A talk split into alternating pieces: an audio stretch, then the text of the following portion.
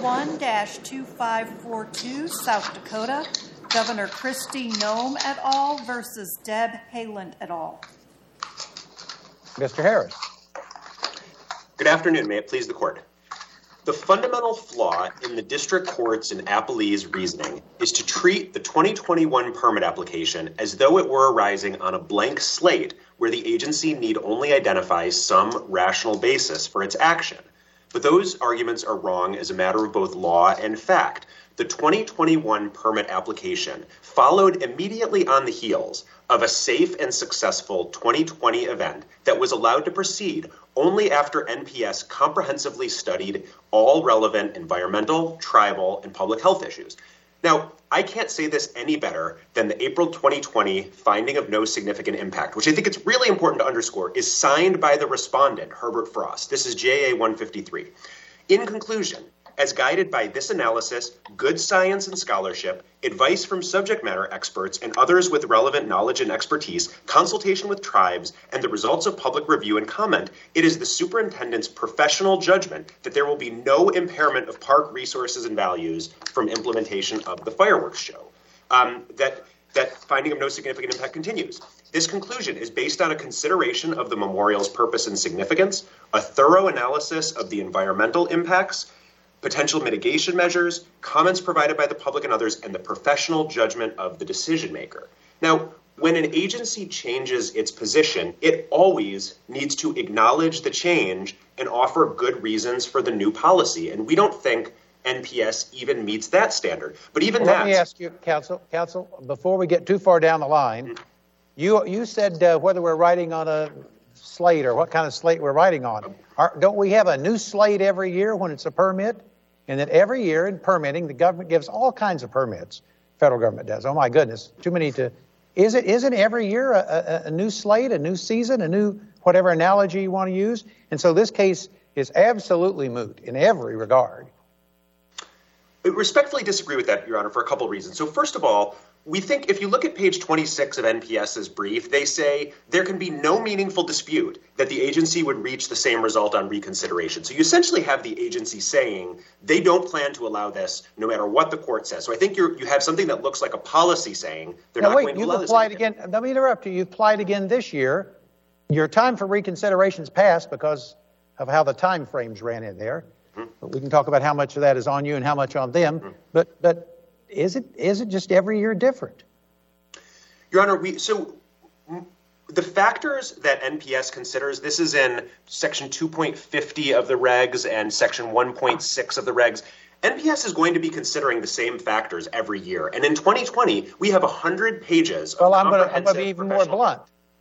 The 4th of July passed. You hadn't done anything at that stage about involving us or involving anybody, right?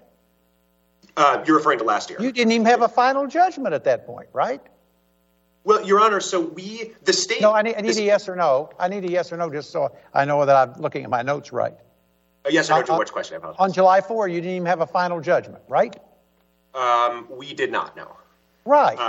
So, my goodness gracious, how can this not be moot? Your Honor, so the state absolutely is trying to do the right thing and was being very honest with the district court about this is not an event we could just restart on a dime and do the next day. So we were candid with Judge Lang that we gave a date of June 2nd and said for the state's purposes, and I assume NPS would say something similar, we would need a certain amount of lead time. And Judge Lang acted very quickly. We briefed the preliminary injunction very quickly, and he decided it on June 2nd, which we ourselves said was the last day. So I think we couldn't in good faith have come to this court and then said... You became the 8th Circuit. Oh, well. Well, let me. I'm going to follow up because there's a case that really doesn't help you in terms of mootness that I'm positive nobody briefed this one. It was Poet Bio Refining the EPA, 971 F 3rd 802. It was a per curiam opinion. I was on the panel, and it says we cannot. This is arbitrary and capricious review. We cannot order an administrative agency to grant an application that is no longer before it. It basically says what Judge Benton is saying, which is that application is long gone. They may give different reasons next year, and so we can't grant an application in 2020.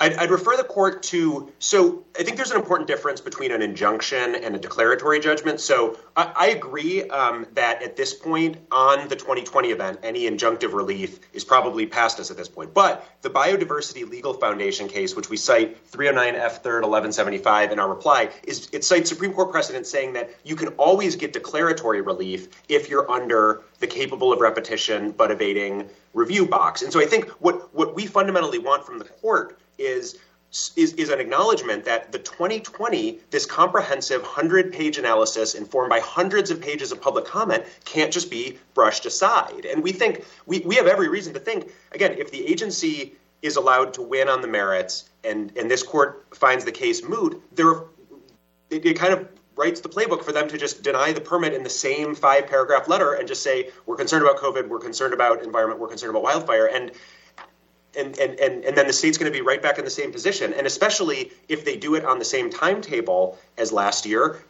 we're just going to end up in the same spot. So I think the best case we found, at least on mootness, is the Ubbelohde case, this circuit from 2003. And in that case, it was about water releases. So the Army Corps was releasing water from dams during an annual fish spawning season. And there were some challengers to that. And this court held that this annual event, this fish spawning water release, was sufficiently brief to not allow for full, meaningful judicial review. So we think that's exactly the sort of situation we're in, where it's an annual event.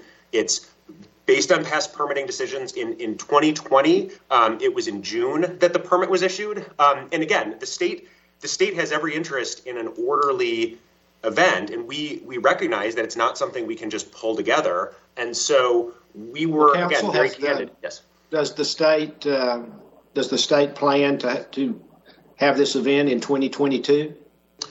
Your Honor, the state has already applied for a permit. I believe it was in December. It's cited in the reply brief where the permit is. Okay. And now, is that earlier? Is that earlier than the state applied in this last cycle? I believe in the last cycle the state applied even earlier in the fall, and then in fact it's in the joint appendix. October, right, counsel? October. Yes. Yes.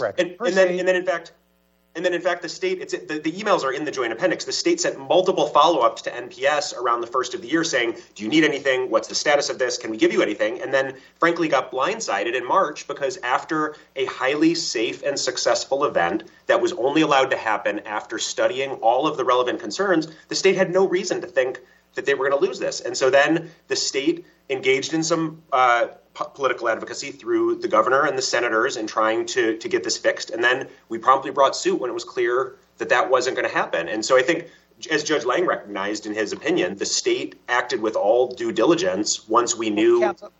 Counsel, I've got to interrupt you again. You mentioned, and you're right, that's the best case for you. But what about Abdur'Rahman? Abdur'Rahman, I bet it is. I bet you're aware of the or phrase there. An action does not evade review if the short duration results from failure to file suit sooner. What'd you wait, 50 days after the permit to file any suit, right? 50 days after the decision to file any suit, right? Mm-hmm. Okay, and then the next one is does not seek a stay pending appeal. You certainly didn't do that, right? And then it says or does not ask for expedited appeal. And they cite a lot of authority. This court cites a lot of authority. And any one of those prongs can allegedly mean it doesn't evade review. So how do you get around that case and the three things that are in the alternative? It's not an and there, it's an or. Yes, Your Honor, and I just repeat again, the whole preliminary injunction was fully briefed in, I believe, less than a month. And again, the preliminary injunction motion was pending before Judge Lang. So again, I'm not sure what else we could have done to get to this court sooner. And we agree, by the time June 4th... File suit 50 days earlier. You could have then seek to stay pending appeal, and you could have asked for an expedited appeal. Yes, Your Honor. I guess on the stay pending appeal, it would. We didn't even have an order from the district court. So I'm not sure what we, other than a mandamus or extraordinary writ, I'm not sure what we could have taken to this court. But again, on Ubbelohde, I do think... and. Many of the cases that the government and the interveners cite were earlier than Ubbelohde, and I think what the court recognizes there in 2003 is saying that in these exact sorts of administrative disputes, and even in an annual event, it's absolutely something that can recur, and it's something where a party can be severely prejudiced if they don't get meaningful judicial review. And again, I do want to underscore, this is not just a one-off permit-specific issue. The same factors are going to be considered by NPS every year, and we think there was just an egregious administrative law failure here, where after doing the work, finding the facts, doing the analysis, NPS just completely, and again, it's not the same agency, it's the same official. The respondent in this case signed the finding of no significant impact, saying that the 2020 show could happen in a safe and environmentally sound manner, yet 11 months later, the same person, Herbert Frost, signed a letter denying the permit on 180-degree about-face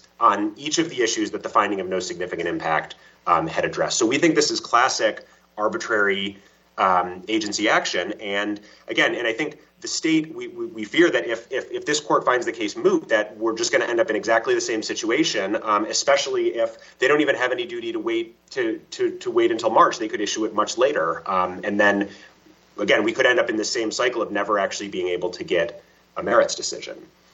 And I do want to underscore that we think the district court and the appellees try to argue that these cases about administrative change of position, so Fox and Encino, that they only apply to regulations or guidance documents or things like that. But by their own terms, those cases apply to changed factual findings. So this is just fundamental to the agency's duty of reasoned decision making, that an agency cannot find facts and then sub silentio turn around and find the exact opposite. And we cite at page 37 of our opening brief and 17 of our reply brief, we cite numerous cases holding that fact finding about the environmental impact of a program or policy squarely implicates this Fox and Encino duty. Counsel, I want to ask you about the non-delegation principle, and I understand why you're not emphasizing it's probably preserved more for anything for U.S. Supreme Court review. But this is a weird case, because if we were to give you the relief you seek on non-delegation, it would mean this power couldn't have been delegated by Congress. But it's not as if your client can go in and hold a fireworks display in the middle of a national park, right? So you need a permit for that. So if we strike down the delegation, you still can't get a permit, which means you can't fire off the fireworks. And so I wonder if there's actually any redressability here whatsoever on the non-delegation argument. Yeah, we think it's the fundamental amorphousness of the standard. I think when you merely talk about promoting the values of the national park system, we just think there's not enough guidance, and it turns into something that looks like essentially unchecked discretion. So whether that would mean that there would have to be better standards or different criteria, we just don't think. And especially, again, given that we had a successful and safe show in 2020 and then faced the denial of the permit for the exact same show the next year, if those are the standards, we don't think there's any real content to those that give the agency adequate guidance. But if we strike down the delegation, I don't know what we would do, right? I don't know what you all would do. I can't figure out what that accomplishes, because it just then there's just no way to get it. I guess you could ask the president or the Congress for a permit. I don't know what would end up happening there. And I was going to ask you that, I think you have to ask the President of the United States, and that's probably why we got to these two fireworks places the way they are, and the one in D.C. and the one here and the one there. So, we can be real here about what's going on. But you're into your rebuttal, so we need to fair enough. Stop Thank smiling, and unless you want to proceed and use it now, of course. Thank you. I'll save my time. Okay. You may reserve it. Okay. Mr. Springer. Good afternoon, Your Honors, and may it please the Court. Brian Springer on behalf of the federal government. As has been discussed at length this afternoon, it's now over 6 months past the date on which the state proposed to hold a 10,000-person gathering for 4th of July at Mount Rushmore. The district court correctly indicated at JA 667 that plaintiff's arbitrary and capricious claim seeking a permit for that event is moot. Plaintiff's opening brief mentions mootness in a conclusory manner in the jurisdiction section, and their reply raises new contentions that still do not satisfy their burden to show a reasonable expectation that they will be subject to the same action again in the future. The National Park Service's decision to deny a permit in this case was context-specific and based on an assessment of the particular factual circumstances at the time. I think my colleague on the other side said that in general, the Park Service does consider a similar mix of factors each year. However, we know in this case in particular that the same factors will not influence the decision next year, because the construction project that formed part of the 2021 decision is now complete and can no longer form part of a decision going forward. Plaintiffs primarily challenge here the sufficiency of the agency's explanation, and therefore ask this court to issue an advisory opinion giving the agency advice about how to write future permit decisions. That's not an appropriate way to think about the mootness exception that plaintiffs are invoking in this case. Your Honors, how about we talk about their delay, but what about your delay? They applied late September, early October, and you don't do anything at all till when? May or June? Till March, Your Honor. Oh, March. Okay, that's a little better. When do you anticipate you'll have a decision about this year? Your Honor, the agency is still taking this under consideration and looking at all the factors. There are a number of things that need to be considered and a number of people who need to be brought into the decision-making process, which is the reason that it took time the last time around to make a decision about whether the event could go forward. The agency needed to determine what the conditions were going to look like at the time that the event took place with respect to wildfire risk and perchlorate contamination, and that's part of the reason that there was a delay in the time between the application and the decision that the agency actually made. And I would just point as well to the tension between the state's own argument, because the state simultaneously criticizes the agency for not moving forward fast enough, but also says that the agency should have waited longer to see what COVID was going to look like and exactly what the circumstances were going to be in July when the event was proposed to take place. Well, let me ask you this. It seems like we're on a tight time frame by its very nature, which is we've got at most a year, right? There's a year between each July 4th holiday. So if they want to do fireworks each year, we've got a year for the agency to figure this out. I'm a little worried that effectively, even if this is of inherently limited duration, that the agency could just run out the clock and kind of in like basketball and give an answer in June or May or March or whenever, and there's just no way we can get judicial review all the way through, and that this cycle is going to keep repeating itself. What's your response to that? Your Honor, the agency is entitled to a presumption of regularity, and it doesn't have the incentive to just delay in making the decision here, particularly when this is a partner. The state is its partner in a memorandum of agreement, and the two of them have decided to try to hold these fireworks events to the extent that it can be done in a safe and responsible manner. Here, the reason for the delay, as I mentioned, was just that there needed to be the internal consultation that happened in this process. A number of people needed to be consulted, and as soon as the agency determined that it had enough information to decide whether this event could go forward in this safe and responsible manner, it issued its letter, in this case denying the permit. But won't that be true every year? You're going to have internal discussions, you're going to have to speak to people, you're going to have to do your environmental studies, and that effectively we are in capable of repetition yet evading review land because you got to do your work.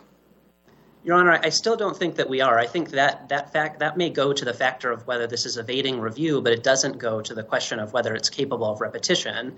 Here, as I mentioned up front, this dispute is not, or at least the plaintiffs have not met their burden to show that this is capable of repetition because it's based on very particular factual circumstances.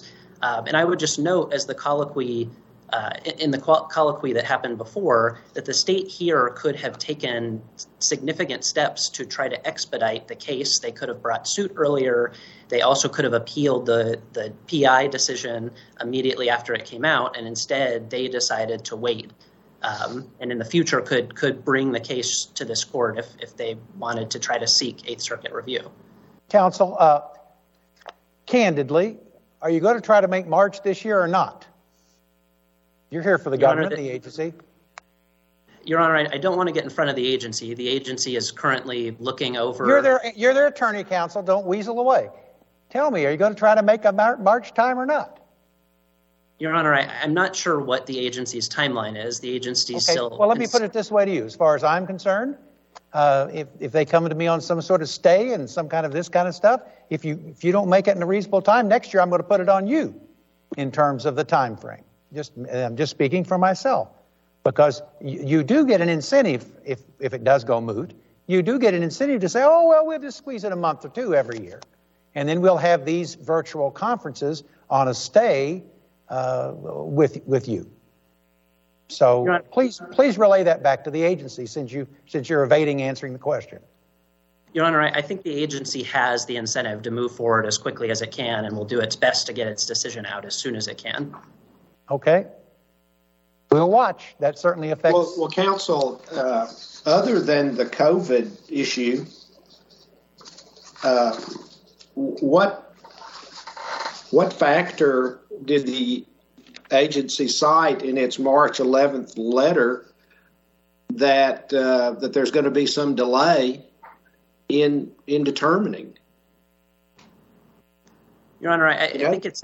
You've got the consideration of the tribes, you've got construction, you know what the state of construction is. Again, other than the COVID, what's the reason for waiting with respect to these other considerations? Your Honor, there are multiple management considerations that go into this in terms of holding this event and deciding how it will proceed that will bear on this decision. In addition, some of the factors that were listed. This isn't the first time. I mean, the event has taken place before, as I understand it. Your Honor, the only time that it has taken place at the state's behest was last year. From 1998 to 2009, it was an event that the state, that the Park Service itself held and did set up in a way that made sense. You got a lot of experience with this. Sounds like a little sidestepping going on with this. I don't see that what the reason for delay is. Your Honor, as I mentioned, the agency will. I believe the agency has the incentive to move forward as quickly as it can. And here, no, you don't know. You don't have. If you don't want it to happen, what's your incentive of moving forward? You just want to, as my colleague said, run out the clock. Delay and wait for another cycle to roll around. Your Honor, I don't think that the agency has that incentive. This is the agency's partner who it's trying to work with to hold a safe event. I would also just note, in addition, excuse me, Your Honor, I lost my train of thought. The agency has an incentive to move forward quickly here. I mean, the agency itself does not want to be involved in expedited litigation. The agency has an incentive to make this decision and allow the parties to think through the best way to hold this event to the extent it can be held in a safe and responsible manner. And as I mentioned before, the agency's entitled to a presumption of regularity, and we can't assume that there's a bad faith on the part of the agency that the state seems to attribute to the agency here. Your Honors, I would also just note, as I mentioned before, that, again, although the mix of factors may be similar each year, we know that they will not be exactly the same. Many of the factors that were considered change over time, as we indicate in our brief, and as just a very poignant example of that, the construction project that formed part of the decision last year has now been complete and will no longer form part of the decision going forward. Your Honors, if there are no further questions, we would ask that the court affirm the district court's decision and leave time for my colleague too. Thank you, Mr. Springer. Ms. Duchesneau. Good afternoon, Your Honors, and may it please the court. My name is Nicole Duchesneau, and I represent the Cheyenne River Sioux Tribe. My time is very short, so I will be as brief as I can. My argument is simple. The NPS has set forth very articulately a position that we share, but there is a factor that's relevant both to the capable of repetition issue and to the merits of the NPS's decision that justifies the NPS's denial of the state special use permit all by itself. And that's set forth on pages 29 and 30 of our brief. The NPS had not completed the mandatory process required by Section 106 of the National Historic Preservation Act. Those processes are required by federal law. They exist to ensure that federal action does not harm this nation's cultural properties and sacred sites. They, in fact, prohibit the NPS from granting this kind of permit until that process is complete. In the 2020 FONSI and tribal consultation process, the NPS committed itself to doing that tribal cultural property, traditional tribal property process before the 2020 event. They granted the permit without completing that process. When the NPS denied the permit in 2021, it properly did so because that process is not over. I never got a feeling from the briefing. What stage is it at? It sounds like it's in limbo here for two or three years. It's actually continuing apace, thank goodness. I'm talking about deadlines. When's it going to be done? So I understand that they have identified 100 new traditional properties. That was as of the time of the declaration submitted by Mr. Vance. I did have a message from Mr. Vance that they have had 6 meetings over this past year. They are past the identification phase, and they are now in the adverse effects phase. And I am not aware of what the deadline is, but they have been diligent. These are issues related to our right to practice our religion, and we are taking it very, very seriously. So there's not really a deadline to the process. I believe there are deadlines. I have not been made aware, and they were not available to us at the time of briefing. Okay. But it is an important process, and as far as counsel, I'll just express or confess a lack of knowledge about this aspect. But how does that impact whether the permit should be issued or not? Well, the permit cannot be issued until the process has been completed. And as the denial letter... That's my question. Why not? Well, because it's set forth in Title 54 of the U.S. Code Annotated, and also in Title 36 of the Code of Federal Regulations. The U.S. District Court of the District of South Dakota discussed the process in Sisseton Wahpeton Oyate of the Lake Traverse Reservation, which is a 2016 case. The NHPA requires the Section 106 process before the issuance of a permit or license. So the 2020 permit was illegal, correct? Yes, it was, Your Honor. Okay, did you sue? We did not sue because we did not sue until after July 3rd, and at that point, our case was moot.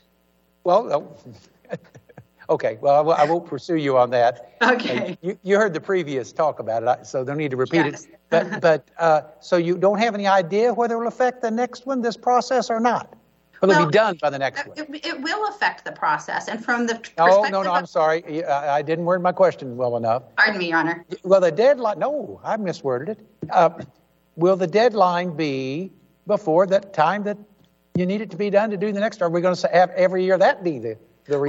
Well, thank you, Your Honor. I certainly hope that it is. But one thing that's very important is the 9th Circuit said in Pueblo of Sandia, the United States, 50 F. 3rd 856, it's not just that the process is complete, but also that it is done meaningfully and in good faith. And if it is not done meaningfully and in good faith, then a court like you would find it arbitrary and capricious. And so it is not within the, which they did in the 9th Circuit. So it's not in the best interest of the NPS or anybody else to rush the process or to expedite it in a way that's not sensible. And as I said, I do understand that they are meaningfully working to resolve this because my client is very serious about those traditional cultural properties that are contained within the project area. Okay. Your Honor, and so thank you. As I said, the Black Hills contains my tribe's most sacred sites. This NHPA doesn't entitle us to a decision. It just provides us with a process, and that process is ongoing. We unfortunately don't have any control over it, although we would like it to continue quickly. Without getting through that process in a meaningful way and in good faith, the next permit cannot even be issued, and that is a good reason for the Biden administration, for the National Park Service to have denied that permit. We do not want to heckler's veto. We just want to see the process through, and we believe that's what the court's decision did and what the denial did. So thank you, Your Honors. Thank you, Ms. Ducheneau. Okay, Mr. Harris, we're back to you. Thank you, Your Honor. Just two quick points in rebuttal. First, on your question of whether anyone had challenged the 2020 event, not only is the answer no, but Judge Lang expressly said and found in the preliminary injunction opinion that he thought the equities favored the state and essentially said that he would have denied a preliminary injunction if someone had challenged an event like this. Now, Judge Strauss, going back to your question about Poet Bio Refining, which I pulled up during the interlude, the court seemed very concerned about the fact that it would be issuing an advisory opinion that wouldn't do anything for the parties there. That is absolutely not the case here. This is an ongoing annual process. The state intends to continue to seek these in the future, but NPS is on record before this court, and the district court agreed, saying that they don't think that Encino and Fox, the duty of explanation, this bedrock administrative law doctrine, they don't think that applies to them.